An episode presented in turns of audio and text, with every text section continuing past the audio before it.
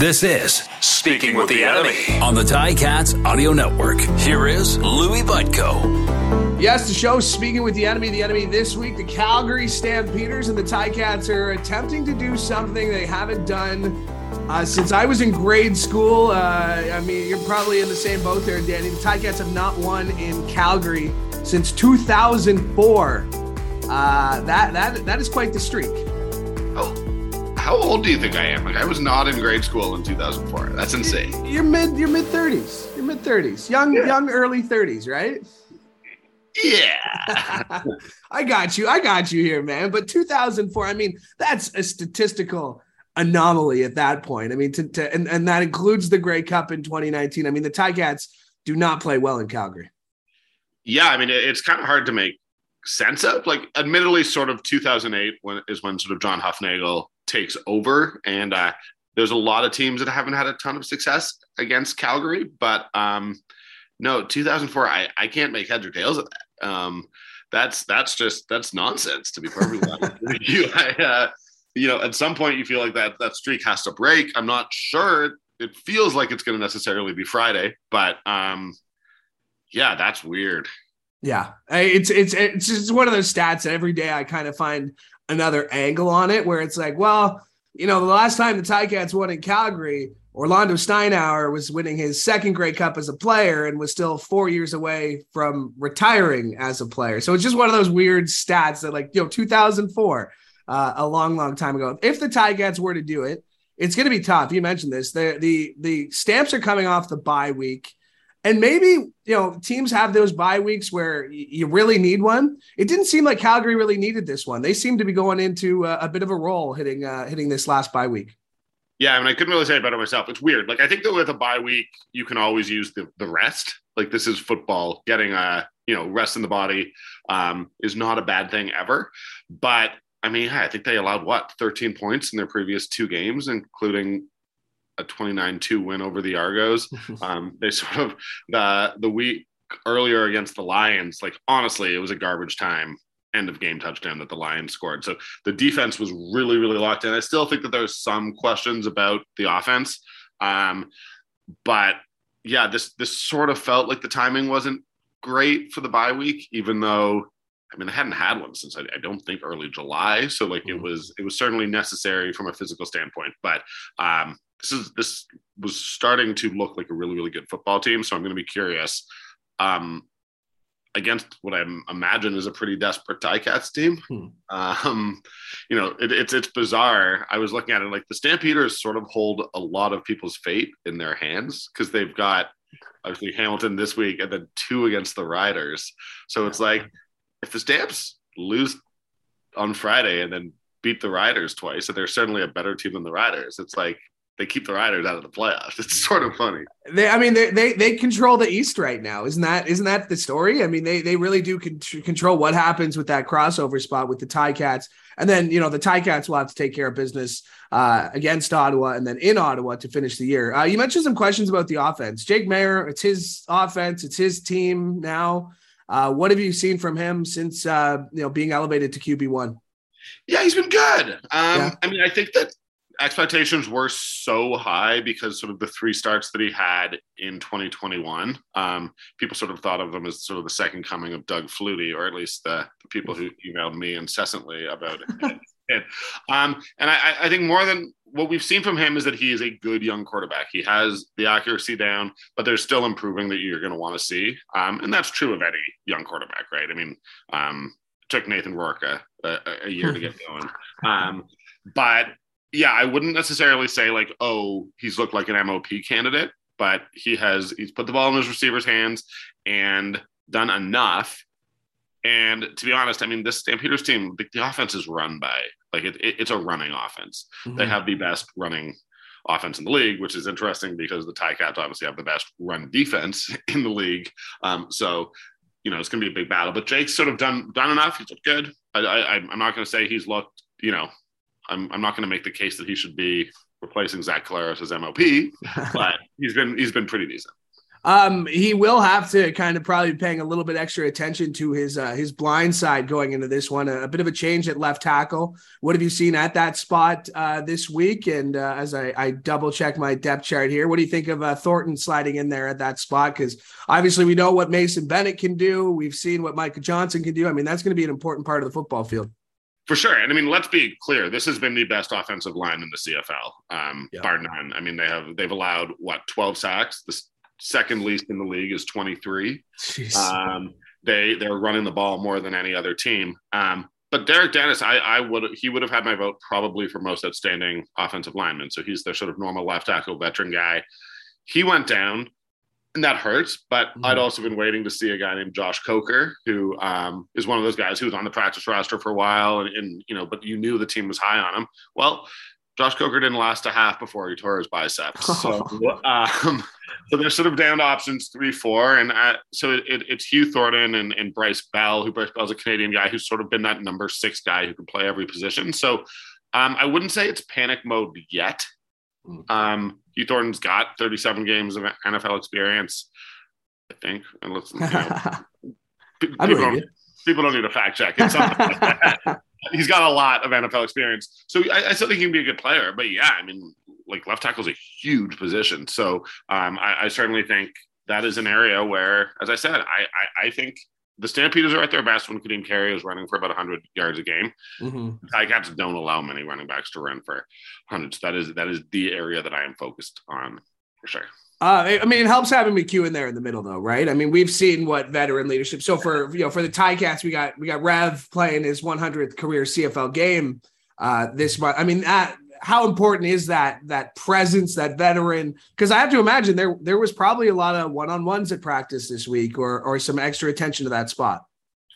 Yeah, I mean, I, I think that having Sean McEwen, I, I, who ultimately has been an All Star, how many times now? Uh, you know, has come in and uh, when he signed in Calgary, that was obviously a homecoming, um, but really, really brought a stability to to the offensive line. And I think we've seen uh, the guys on either side of him are not guys who necessarily, I think, get the headlines they deserve.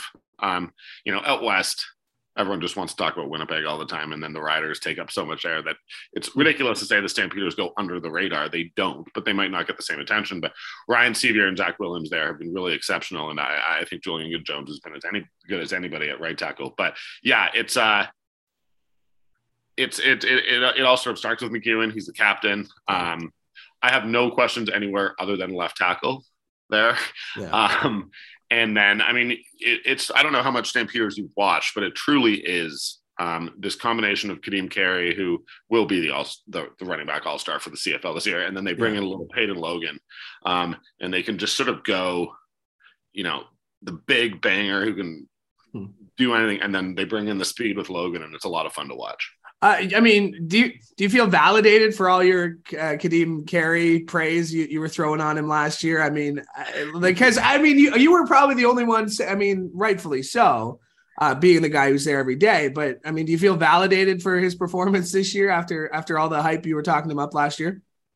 Yeah, I mean, that's the thing. Like from day one, you kind of looked at Ka'Deem Carey, and you know how this is. There are some football players where you look at it, you're just like, oh, he looks, he looks.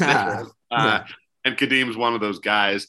Um, so yeah, a little bit validated. I mean, I think that you know here in Calgary we don't have the media that some of the other Western markets do. So I probably take a little bit more. I put it on myself to, yeah. you know, maybe hype up some guys in ways that other beat reporters might not. But it's exclusively because you know we don't have a columnist, we don't have yeah. 30 radio guys who I don't know who they worked for in Saskatchewan. uh, the 18 and, the 18 talk radio stations in Saskatchewan, yeah, which we love, by the way. Don't get us wrong here as we're on this podcast. And I, I, I hope to bring some of them back on this show one day. So I, I can't.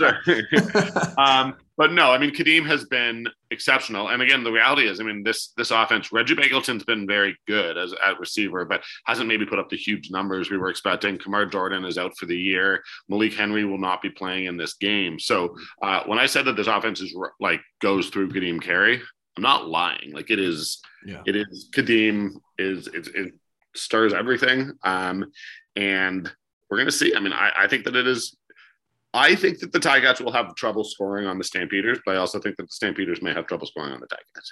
It should be an interesting battle to watch. I want to get your perspective on on Don Jackson because uh, I mean him and Wes Hills. It's either been one or the other this these past two seasons, and now it's Wes Hills, and I think it takes a really mature player to come out and say, you know, I'm comfortable with the role. I mean, he might not be happy with it. Everybody wants to start. Everybody wants to play. You covered Don Jackson. I know. I know you know him well. What have you seen from his maturity in the last little bit here? That that I mean, it works in Hamilton. He pushes Wes Hills to be better. It's not a source of, of drama because I, I just feel like it takes a certain kind of player. And I know Wes talked about it. You know, shout out to to Donnie this week. But as someone who's covered him, what what have you seen outside looking in uh, from number five uh, in the black and gold. Yeah, I mean Don Jackson's one of my favorite people in the CFL. Uh, he always has been. I right from right from the start, he brought an energy, and, and the thing is, Don is a passionate guy, um, as anyone who knows. I mean, he, but you know, he. I, I, also think that he does have a maturity to him, and and I think that it's. Yeah, I mean, it, it's sort of a little bit similar to, to Bo Levi Mitchell here in Calgary, mm. where it's a guy who you know wants to start like you know they're probably disappointed to not be out there on the field. They're putting in all the work and not really getting to play. What these guys love doing is playing football. Um, but I think sometimes the difference between athletes and and guys like you and me is they they can deal with professional disappointment yeah. and and turn it into harder work, turn it into focusing on making themselves better and, and supporting their teammates. Um, and I really respect that Don is doing that. And I, I think that uh, that's the stuff that it, I'm, I'm, i think it's cool you asked because I, I, don't think that fans always necessarily see that. Um, and you know, with Bo out here, I got a million questions about when, when he was removed, and yeah. same thing I said was I was like, yeah, man, like he's gonna be disappointed. I also know this guy. Like yeah. this is not the first time he's been disappointed. He's okay. He'll he'll work and help Jake Maier, and it's all you can ask an athlete. And I think we're seeing that from Don. Yeah, uh, great, great comparison there, and uh, I know, I know you, you know Donnie well, so I want to get your thoughts on that. Okay, let's get back to the game on uh, Friday, seven forty-five local kick time. I don't know who's making the schedule lately, but uh, you know why that happened? Like why? I thought it was seven thirty, and then yesterday yeah. they were like, "Well, it's seven forty-five. I mean, I think we know who to blame, but um, yeah, I, I, think we do too. Uh, yeah. It's 9:45 here, so like I'm just upset. I got to do sports tomorrow at 11 o'clock on CH. Uh, so I'm a little upset that I won't get the full highlights until the next day. But 7:45 kickoff. Let's talk about the game itself. Uh, the Calgary Stampeders. You, you mentioned that you don't think there's going to be a lot of points. You think it's going to be a low scoring affair. What what will the Stamps need to do though to win it? I mean, I I feel like I've said run the ball a million times, and I feel like I'm hmm. the most boring guest you've ever had, just repeating myself. Impossible. Impossible. Uh, no, but I do I, I do think that's it. I mean, um, again, where the Stamps areas of strength have been their ground game, their offensive line, um, offensively, and then a defense that honestly it's relentless. Like mm-hmm.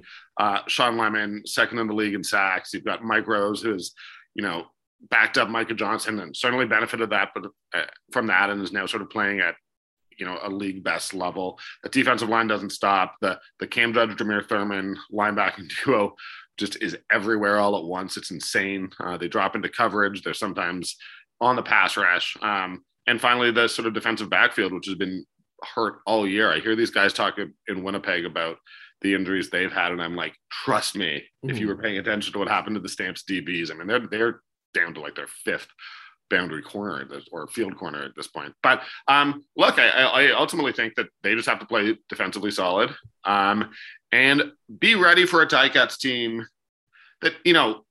Like ultimately, I don't think the Ticats losing this game means that they're not that they're out of the playoff run. They got games against Ottawa that are winnable. Um, and I don't think that the Riders are beating the Stampeders twice. So the, the, you can sort of plot the, the thing for but you got to be ready for a team that's coming in and playing desperate football um, and is likely still not fully over. And I don't know if I can say collapse on Ticats TV. Here, you can go for it. Yeah, go for it. Yeah. No, yeah, a, sure. a pretty embarrassing collapse back in in at the beginning of the season where well, the Ticats should have won that game. As long as you don't bring up 60 to 1, uh, we're in Calgary, we're, we're okay. So as long as you don't bring up 60 to 1 in a game in which Calgary could have won 88 to 1, uh, we'll be okay. I didn't bring that up, although I will argue that that was a sort of turning point. It really did feel like that was sort of a turning point for the Ticats. That was the low, and then they started to climb out of it. That was that was rock bottom. That was after a fight uh, that occurred uh, during the week in between Calgary and Edmonton. Uh, yeah, that was uh, that was that was that was a low point for sure. Uh, Danny, uh, I appreciate you doing this as always, my friend. thank you for connecting this morning, and enjoy the game on Friday. Should be a good one. Peace, buddy. Thanks for having me on. And my thanks to Danny Austin for joining me today. My thanks to you as well. This has been Speaking with the Enemy, presented by Red Tag, who says summer is over. Set your own rules and secure your winter escape from the hottest Caribbean destinations with redtag.ca. With resorts selling out fast, now is time to secure your spot on the beach. See the world your way with redtag.ca. Book now. Uh, that'll do it for us today. Enjoy the game this week. It's the Ticats, it's the Stampeders, and as always, you'll be able to catch it right here on the Ticats Audio Network. I'm Louis Butko, hoping you have a great day.